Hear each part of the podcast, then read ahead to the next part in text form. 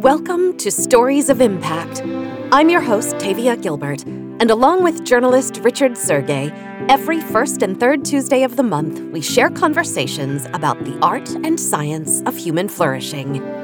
Today, we're bringing you another memorable session from last fall's Global Scientific Conference on Human Flourishing the first ever Human Flourishing Conference from Templeton World Charity Foundation aimed to showcase the latest and most meaningful scientific advances in understanding how humans flourish across cultures and alongside innovative new tools and strategies, and the conversation on how humans seek out and actually need beauty and purpose in order to flourish was truly remarkable. We're going to start by listening to a presentation on awe and beauty by Dr. Dacher Keltner. Then we'll hear science journalist Dr. Philip Ball in a musical interview with concert pianist and DJ ELEW. Finally, we'll hear from Dr. Frank Wilczek and Dr. Katherine Cotter in a panel discussion on beauty and aesthetics, moderated by Dr. Philip Ball. So, let's get started. Dr. Dacher Keltner is a professor of psychology at the University of California, Berkeley, and the co director of the Greater Good Science Center, which studies the psychology, sociology, and neuroscience of well being and teaches skills that foster a thriving, resilient, and compassionate society. Here's Dr. Keltner. So, what I want to talk about is awe and beauty. I think they are two emotional states that are deeply tied to our sense of purpose in both universal and, and personal and idiosyncratic ways. And I'm going to focus in particular on awe, which, uh, dating back historically and then more recently, I've defined as the feeling of being around vast and mysterious things that transcend our current frame of reference and then require that we seek integration and meaning. So, our experiences of awe, by definition, prompt us to search for meaning, to find the deeper truths that make sense of our lives. In this book that I have coming out, I also devote a lot of time to an old question, which is how do awe and beauty differ, which is a fascinating question with recent evidence. But here we'll focus on awe. In our work on awe, one of the questions, and, and this is parallel with the question about beauty, which is where do we find it? You know where might we experience it on a daily basis? And we have surveyed 26 different countries. And what's striking about the narratives of awe that we gathered is that there is both a universality and a particularity to them. Uh, we surveyed countries of every imaginable religious orientation economic conditions political organization sense of self countries from china to brazil to mexico to poland and we simply ask people to write about the stories that accompany awe, that sort of account for their experiences of awe. And then we took about two years to code these with the speakers of 20 different languages. And we find what I call the eight wonders of awe or everyday life moral beauty, which I'll highlight today, our relationship to nature, collective movement and ritual, visual patterns, music, ideas, and then, of course, as you might expect with awe, mystical experiences, and then life and death. People often feel awe in watching life emerge and then as life goes. Very briefly, and, and I could get up on the hobby horse about this, but I think it's really important, which is these are just some highlights from the 15 years of science that we've conducted on awe and then related beauty. Uh, very strikingly, people feel awe a couple of times a week in different parts of the world. This isn't for the privileged, it isn't a rarefied experience. It doesn't take a lot to just go outside and feel awe. It deepens with practice and knowing. The more we know about a domain, the more we practice it, the richer the experience of awe. Very interestingly, it is around us. I actually think it's almost like a contemplative state of mind in which, as we think about awe and go in search of it and enjoy its benefits, it suddenly feels omnipresent. You can get benefits from experiencing awe from just a couple of minutes a day. A lot of our studies have people, you know, immerse themselves in nature, go on walks, read moving passages, and the benefits can be derived from just a couple of minutes. And then to purpose, which is I can't think of a single emotion that leads people to a greater sense of purpose, sort of a deep sense of the point of life than awe. It leads to greater humility, sharing, sense of community, and then a, a sort of a grounding in the world and sense of purpose. So, what I'd like to just dwell on is, you know, with the title of this panel being related to beauty, is what Immanuel Kant called moral beauty as kind of a realm of the sublime or awe. And it emerged in our research. So, in our narratives that we gathered from 26 different countries and coded very carefully, we were somewhat surprised that the most common source of awe and deep inspiration and a sense of the sublime is what Kant called moral beauty. And in particular, it had a few different kinds of moral beauty courage, right? Facing power, speaking truth to power, overcoming fears, elements of courage profound kindness moves people to a sense of awe and wonder. You know sharing resources giving your last dollar to somebody who needs it a little bit more etc and then overcoming obstacles people who faced a lot of resistance or obstacles in, in their pursuit of their purpose are inspiring to us. I've just given a few examples here from ella baker the great civil rights activist you know, who really changed world history just by going around and building networks of people interested in the right to vote in the South. Jane Addams, who had one of the first homes for the poor in the United States in the 19th century, radical idea at the time. And then obviously Mahatma Gandhi and his radical acts of courage and kindness, thinking about overthrowing colonial rule with nonviolent efforts. I love this quote of Toni Morrison. It's from a speech, Harvard Divinity School graduation speech that she gave. And I think I think it really captures the spirit of moral beauty and what we humans want to do with it. Over time, these last 40 years, I've become more and more invested in making sure acts of goodness, however casual or deliberate or misapplied, produce language. Allowing goodness its own speech does not annihilate evil, but it does allow me to signify my own understanding of goodness, the acquisition of self knowledge.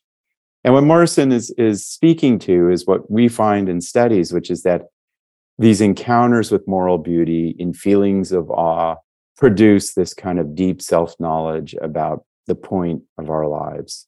So I do a lot of in my teaching, just given the times and the pandemic and so forth, and the rise in depression and anxiety ask people to do more contemplative approaches to the content of our work. An exercise that I lead in classes where you just take a moment to think about a couple people who have inspired you and what their kindness and courage and overcoming might have been. And then how those qualities of this person of moral beauty live with you today. Um, very important questions to be asking for our young people today. And then finally, you know, there's a nice review by Thomson and Siegel that really brings into focus all the benefits of allowing goodness its own speech. You know, and these are very clear, straightforward, controlled experiments in which you look at a morally inspiring person, you know, a speech of Martin Luther King, somebody who's overcoming obstacles, Mahatma Gandhi, Mother Teresa, etc you compare it to appropriate control conditions like humor or neutral stimuli or they'll like. And I'll just note some really interesting things here. One is that there's this whole psychophysiology or neurophysiology of prosociality that we've been working on in our lab that really is produced by these encounters with moral beauty. You get these specific kinds of chills up the back of your neck that a lot of social mammals show when they lean into each other and feel community. You tear up, which is a parasympathetic autonomic response. You show elevated vagal tone, the vagus nerve, uh, which produces social engagement. And in one study, oxytocin release, this little neuropeptide that enables forms of cooperation. So these encounters with moral beauty really change us physiologically. And then they give us this deeper sense of purpose, right? These encounters with moral beauty lead to more sharing and cooperation. In a sense, of um, moving towards something better in our own individual lives. So, the wonderful thing to think about with respect to these emotions of beauty and awe is they're all around us. We can access them through music and art and nature and other people. And they do serve as a compass to orient us to what is our purpose given the life we are living. So there's wisdom in these passions. Thank you very much. Now we have the pleasure of hearing from jazz pianist and artist ELEW. ELEW has played alongside the likes of Wynton Marsalis and Elvin Jones, and has played for, amongst countless others, Barack and Michelle Obama at the White House. You're in for a real treat. ELEW's music is amazing, it's unusual, it's unique. We begin with him in conversation with our moderator, Dr. Philip Ball.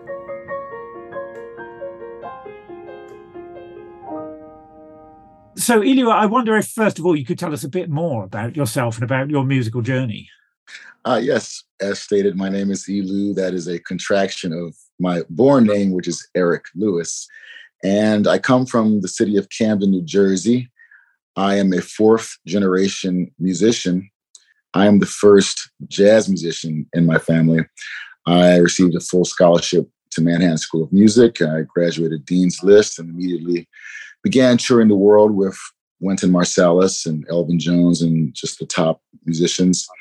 I then broke away from jazz in search of my own voice, and I ended up discovering rock. And I found a way to bind the two genres together into one of my first inventions, which I called rock jazz, where I took the virtuosic elements and improvisational elements of jazz and combined them with the sheer power and drive and the candor, contemporary candor of rock and roll. I can't wait for this. Let's hear it.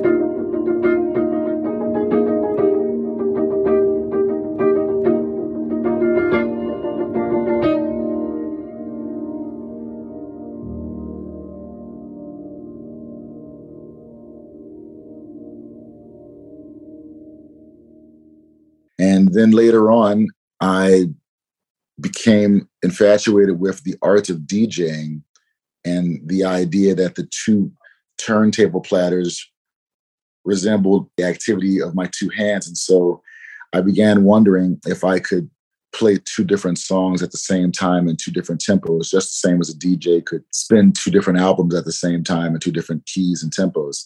A legendary technique that supposedly the great Art Tatum was able to do. And so eventually I figured that out. So I coined that skill piano turntablism.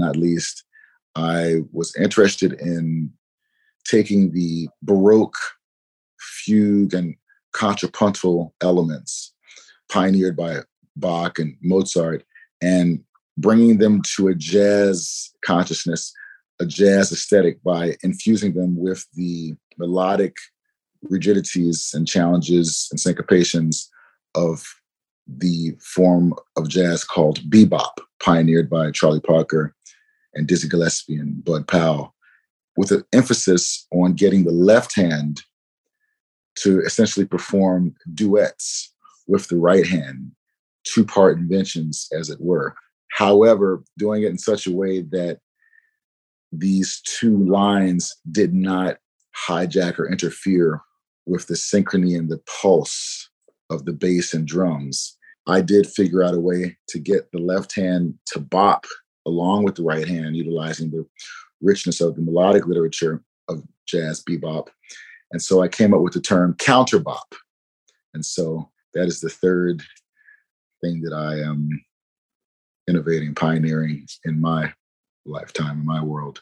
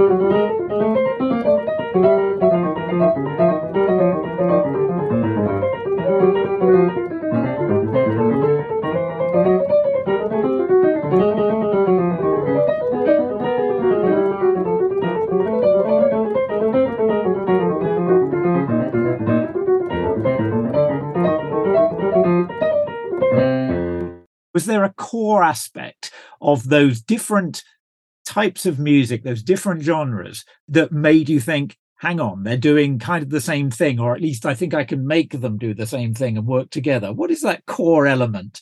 Well, the core element is the human brain, the human nervous system. And especially in my case, with the activity of the hemispheres, the wiring of the hemispheres has everything to do with all of my pianistic goals in the discussion that we just had earlier, we touched upon the fact that music has, for as long as we know, you know, archaeologically about human cultures, it has been there. What is it about music, do you think, that seems to make it so central and actually probably so essential to all cultures? It immediately plugs us into wonder, it plugs us into awe because we as humans, and especially if we think about early humans, are so susceptible to awe. Sometimes it's to our detriment, sometimes it's to our advantage. The invisible things are extremely awe inspiring and mentally and emotionally impactful to us. Music operates in that area sound implies consciousness. That's why if we hear a door creak, we assume that someone's sneaking into the room when it could just be the wind.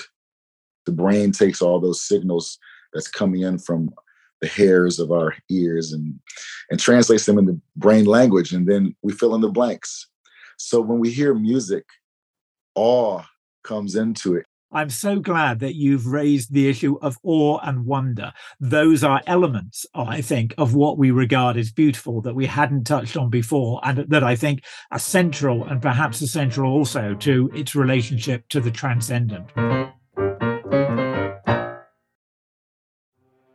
To err is human, to forgive, divine. But what is forgiveness? When can it rightly be sought or offered? Can it be corporate as well as an individual? What role should forgiveness play in law, public policy, or even public health? How can we become more forgiving? Templeton World Charity Foundation is a co host of the Harvard T.H. Chan School of Public Health's Human Flourishing Conference Forgiveness Interdisciplinary Perspectives.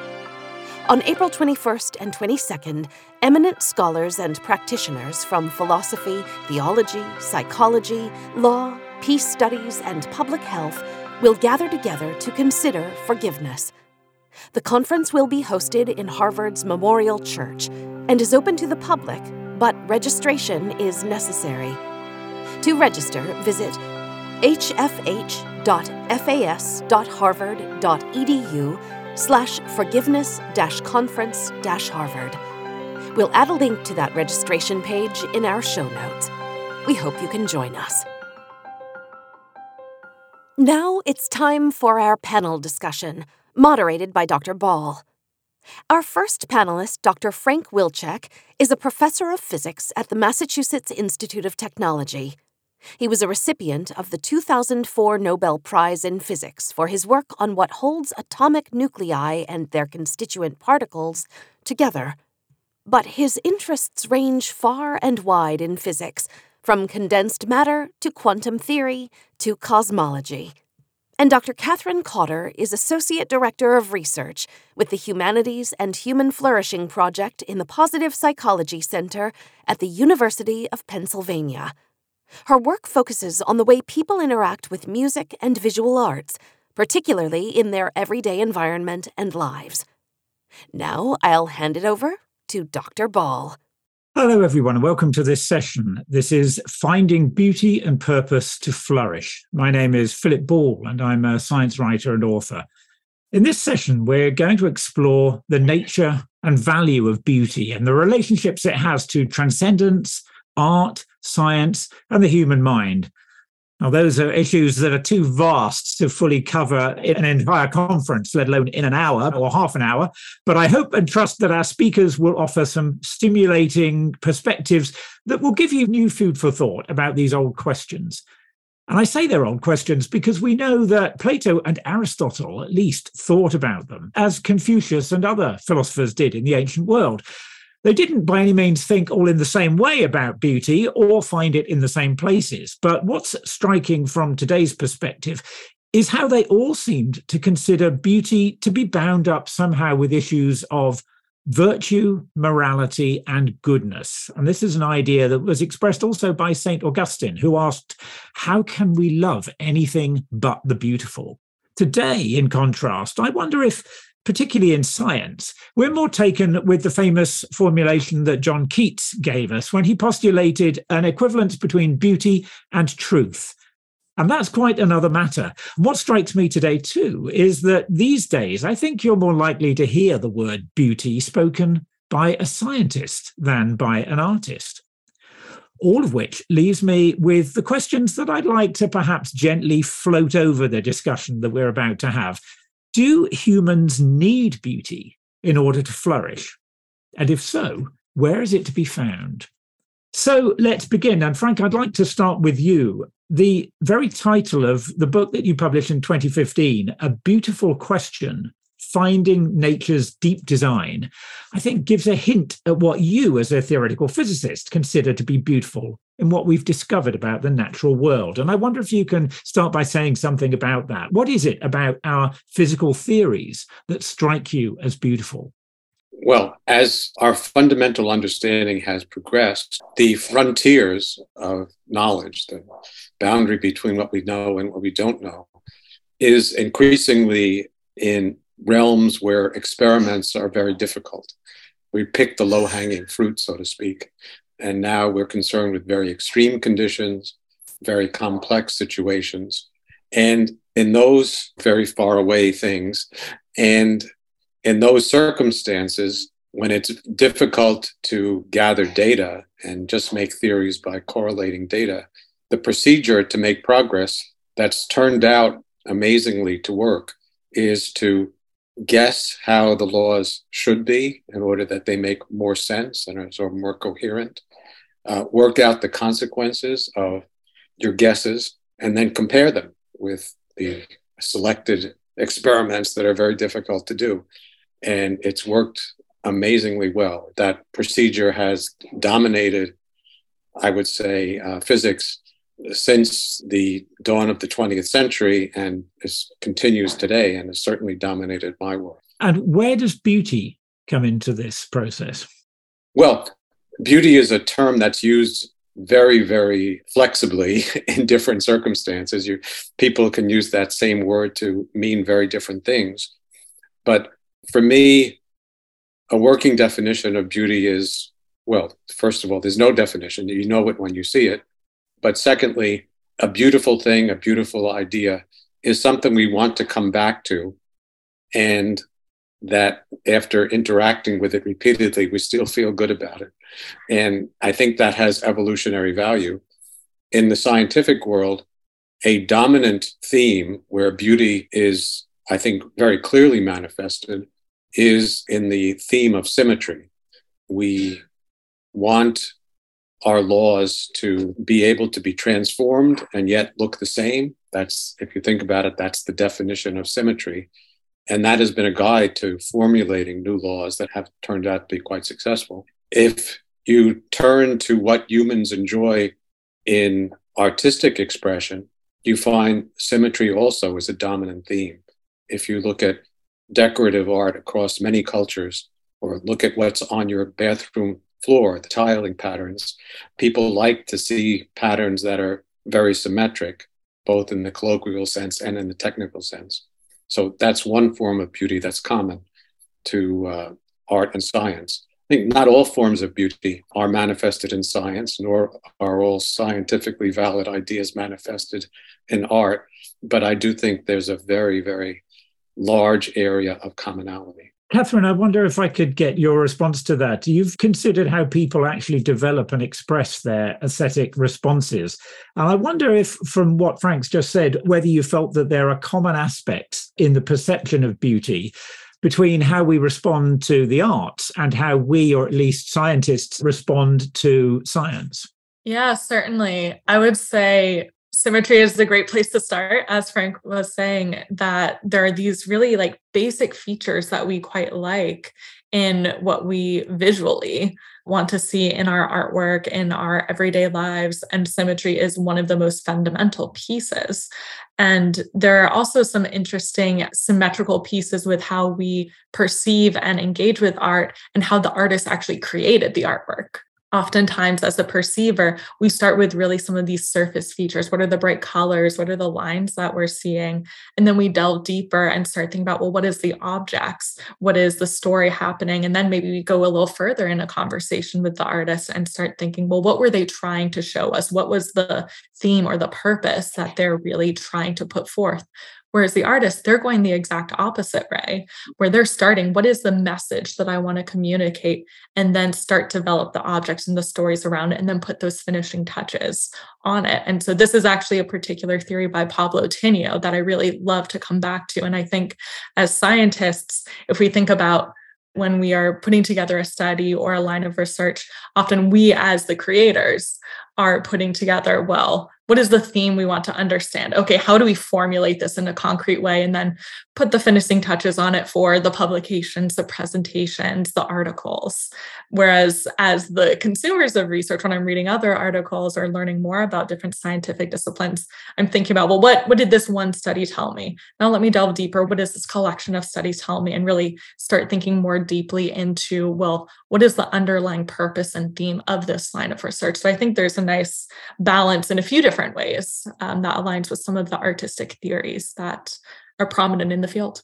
It's very interesting that what you were talking about there was it seemed to be that people were often looking for some kind of communication in art. They were looking for what they might feel the artist is trying to tell them, or at least what is communicated to them from what the artist has given us which might seem to be quite distinct from what's going on in the sciences, um, but maybe not so much. I mean, Frank, when we find out about the deeper laws of nature, is there a sense there that somehow not literally you're communicating with the world, but that the world is perhaps telling you or disclosing something to you that has a, a kind of a similarity to that process.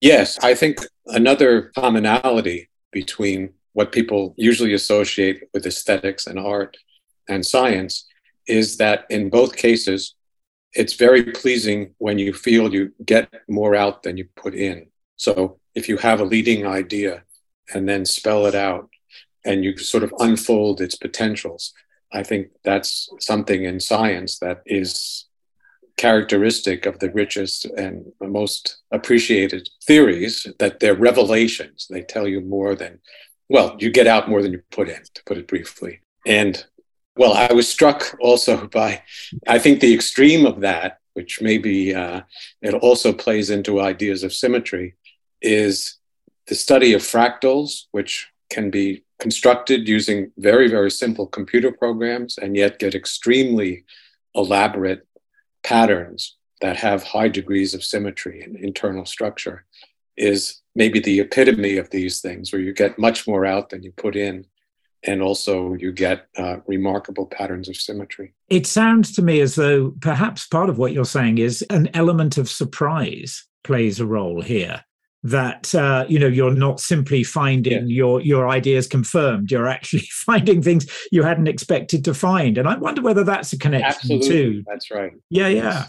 Katherine, you know, I wonder if that's also something that comes about in how people respond to art. I mean, certainly eh, there's a strong case for it being the case in music that we get bored if we're not surprised by it. And in fact, it seems to be the surprise element that creates an emotional response. And I suspect the same is true for visual art. Is that something that people talk about? Yeah. So oftentimes when we approach an artwork, first is really just basic vision. Just when you look at anything in your home, um, you're like, okay, what is this? What is this object? Let me categorize that. It's does it look a little strange? But then with art in particular, when you delve more into the kind of aesthetic responding piece of things, you start connecting it back to yourself. And that's where a lot of that interesting surprise element can come from. Um, thinking about if you're looking at a portrait, perhaps you engage in a little empathy with that portrait and try to understand well, what was this person going through? What was their life like? Oh, they're sitting here looking out the window, a little bit bored yeah, I remember a time when that happened to me. Am I still bored with things? And you start getting to this like mm-hmm. kind of complex internal dialogue with yourself and using that artwork. And that's where some of the most powerful aesthetic mm-hmm. experiences can come is when people take that time to sit with an artwork and sit with their thoughts and see how does this connect back to myself and my life, my knowledge and there's potential for perspective change and worldview mm-hmm. changes and practicing some of those empathy skills and really having a deep deep moment that you remember years later. It's not just a oh that was pretty let me move on but this beauty can really provoke some interesting insights about ourselves as well well, I mean, I can certainly speak for myself in saying that I think the times I've been most moved by art, and particularly by music, are the times that have completely taken me by surprise. Um, that's I hadn't thought about it before in quite that way. But staying on that let idea me, of sorry, yes, me, uh, supplement that or complement it. The surprise to me is especially pleasing when in retrospect, it's not so surprising. It's revealing the potential of the initial idea. So, certainly in the great classical composers like Bach and Beethoven, they often start with a very simple theme and spell out its potentials in unexpected ways. And then you see that. But also in the Beatles, for instance, they may have a very, very simple melody to start with, but then orchestrate it mm-hmm. and harmonize it and vary it. And that plays very much into the idea that you get out more than you put in. You put in a very simple idea and then spell it out in surprising ways and that combines novelty plus logic plus symmetry everything and that's where the research also bears out where we have the most powerful emotional reaction is when there are those like key changes or those modulations or where we revisit a theme in a new way or a new format so it's yeah. very very much all all in there that surprise yeah. element is quite important and i think it also it plays into one of my pet ideas about our experience of beauty which is that it's rooted in evolution and rooted in the importance of learning things and learning things that are new and yet are not arbitrary, that somehow were inherent in what came before, is especially pleasurable. So you have to have the, just enough newness that it's not it's not an arbitrary surprise, but a surprise that somehow enriches and elaborates the inherent potentials of what you started with. Frank, I wanted to pick up on the idea that is sometimes expressed, certainly as I mentioned by Keats, that uh, beauty is somehow related to truth. Um, yes. In science, this is controversial. So we have, on the one hand, the string theorist Brian Greene has said aesthetic judgments do not arbitrate scientific discourse. On the other hand, we have people like Einstein saying the only physical theories that we are willing to accept are the beautiful ones. Or the physicist Paul Dirac saying that if he had to choose between an equation that was beautiful and one that actually fitted experiment, he'd always go for beauty. So, which is it? Is beauty a guide to scientific truth or not? Beauty has been a remarkably successful guide to scientific truth, but it has to be checked. I mean, there, there have also been theories that were beautiful in the eyes of their creators and proponents that turned out not to be so beautiful in the eyes of nature, or to be at least not to be accurate in the, in the eyes of nature.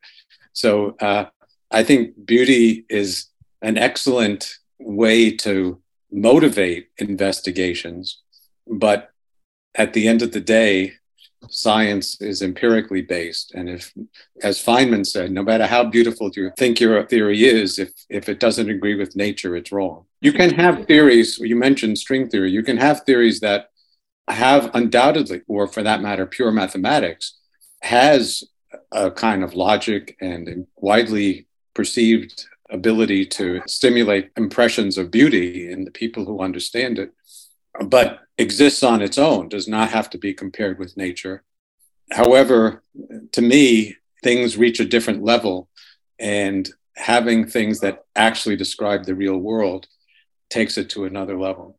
Okay, so if in science beauty might be considered at least a hint towards truth, Katherine, I wanted to ask about the wider value of beauty. You, you've published a study on art museums as institutions of human flourishing. Um, can you explain what you mean by that? And in particular, I wonder whether part of the implication is that institutions like this, or having access to beauty in art, should be seen as a kind of public resource that we need. Is that what you're saying? Yeah. So, in that research and the broader work that I'm doing currently, what we're examining is well, where do people go when they seek out art? It's very easy for me to bring people into a computer lab, flash some artworks on a on a little screen and say, "Okay, what was your aesthetic response?" But that doesn't really mirror how people are going to engage uh, with the arts in their actual lives. And if people want to go see beautiful visual art, oftentimes they go to an art museum.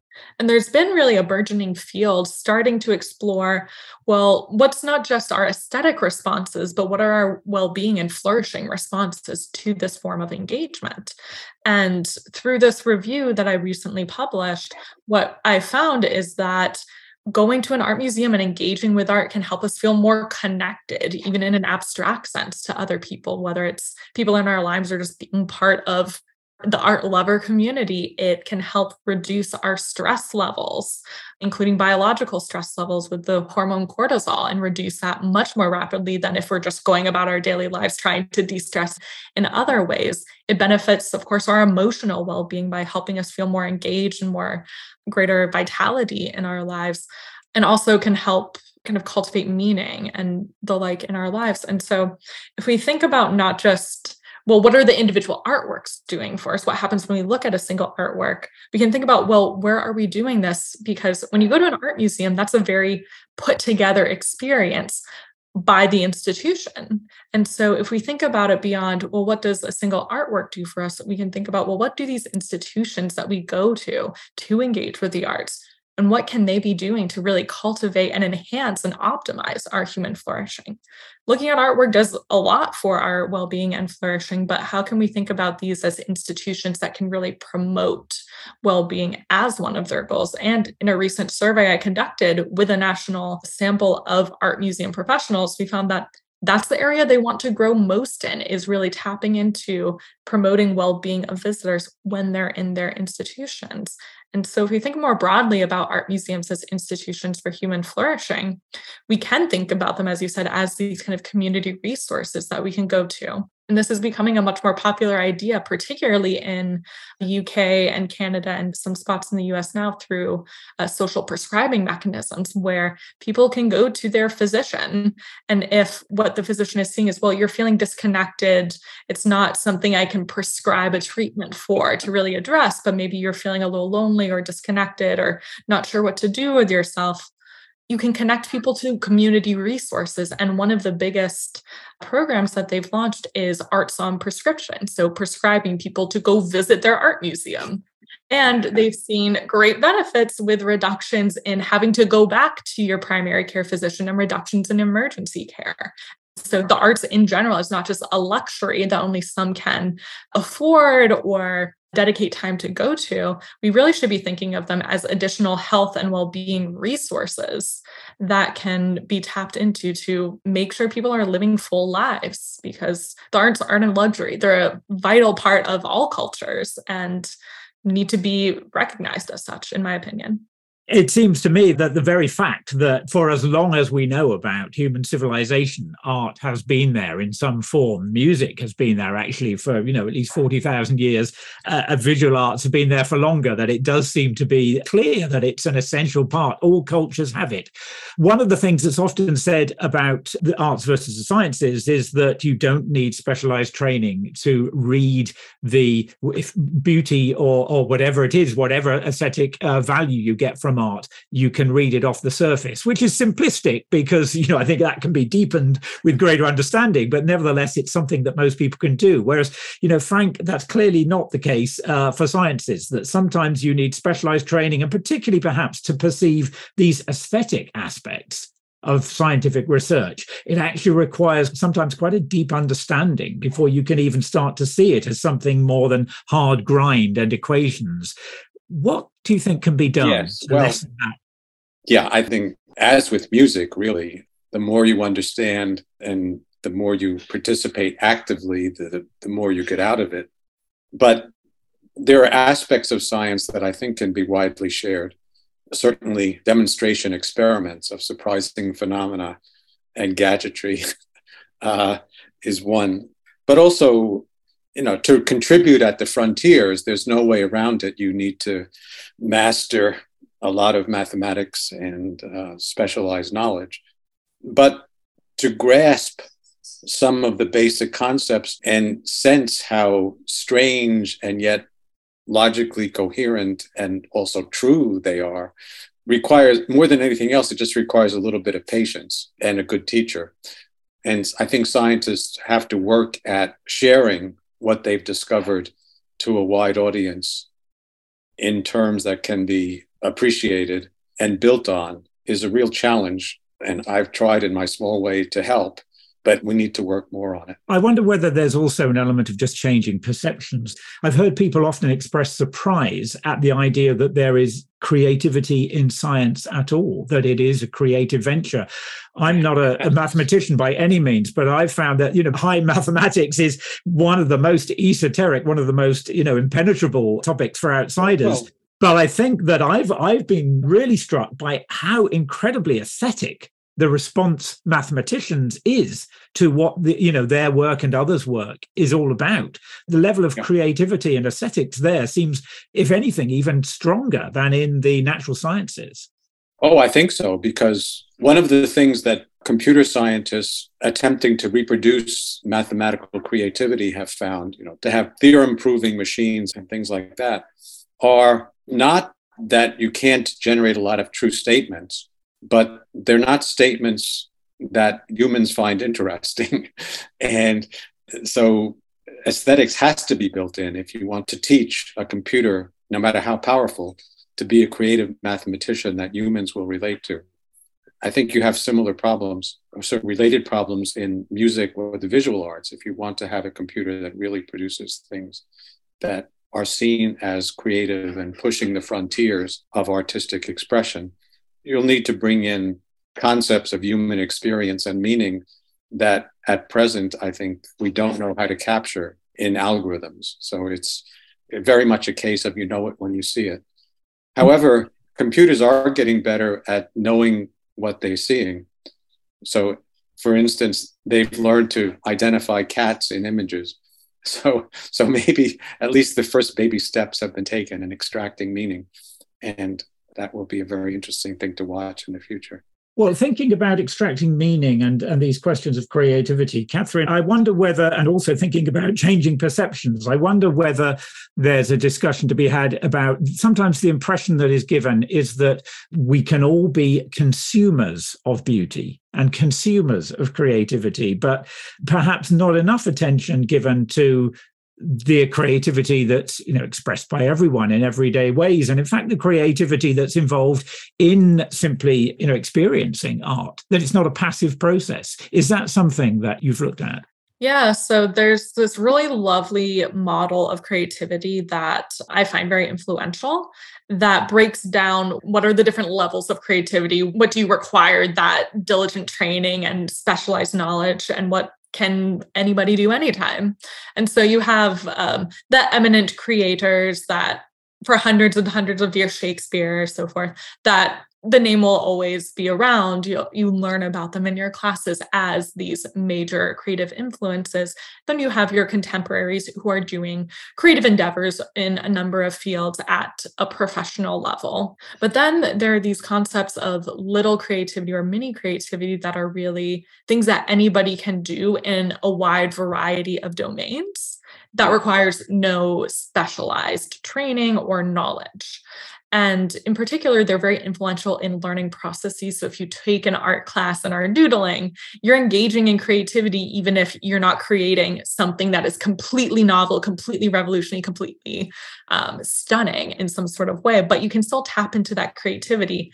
And that form of creativity, that everyday creativity, has been linked to flourishing. So even, even if you're doing those smaller actions, it's still very much linked to flourishing. And if we think about our engagement with other people's art. So, going to the art museum, listening to music, and so forth, you're still doing creative interpretations as you're trying to decipher well, what did the artist intend, or what is the message, or what is this potential lyric really communicating? What's the metaphorical component? Because you're trying to decipher it and you're generating ideas. You're thinking about the plausibility of how well they fit with the artwork and really just generating ideas and thinking about the plausibility or the appropriateness. That's the textbook definition of creativity. So you don't require that specialization to be creative and even doing those little acts is very much linked with your flourishing maybe we've at least partly addressed a question of what the role of beauty is in human flourishing, that actually we need to recognize that it's something that we needn't just experience, but that we can create. Frank, it sounded as though you had a thought on that. Well, I, I was thinking more about this question of conveying the beauty of mathematics in particular and how challenging that can be. But on the other hand, there are many simple examples that don't require a lot of preparation. Like there are beautiful visual proofs of Pythagoras' theorem, for instance. There's the whole field of projective geometry, which is also known in the arts as perspective, which I really think should be taught much earlier. It's a very beautiful thing that allows even people with, without artistic skill to make beautiful objects and is also logical and very mathematical. People love to do logic puzzles, Sudoku. These things are on the border of uh, mathematics and logical thinking and physics. And so I don't think they're as alien to everyday life as might appear the, on the surface, that these advanced forms of scientific endeavor, after all, they are done by human beings who uh, once didn't have the training and acquired it and enjoyed doing it and have found their lives enriched that way. Well, that's the great place to leave it with the message that to enjoy creativity, you can all get out there and, and make it. Thanks to everyone who participated in today's session Dr. Dacher Keltner, ELEW, Dr. Philip Ball, Dr. Frank Wilczek, and Dr. Katherine Cotter. This episode has been a little different for the Stories of Impact podcast, but I hope it's given you a better understanding of why we seek out beauty and how it helps us thrive, and that it might have even inspired you to look for more beauty in your own life.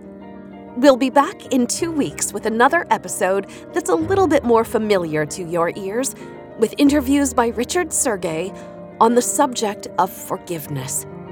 In the meantime, this has been the Stories of Impact podcast with Richard Sergay and Tavia Gilbert.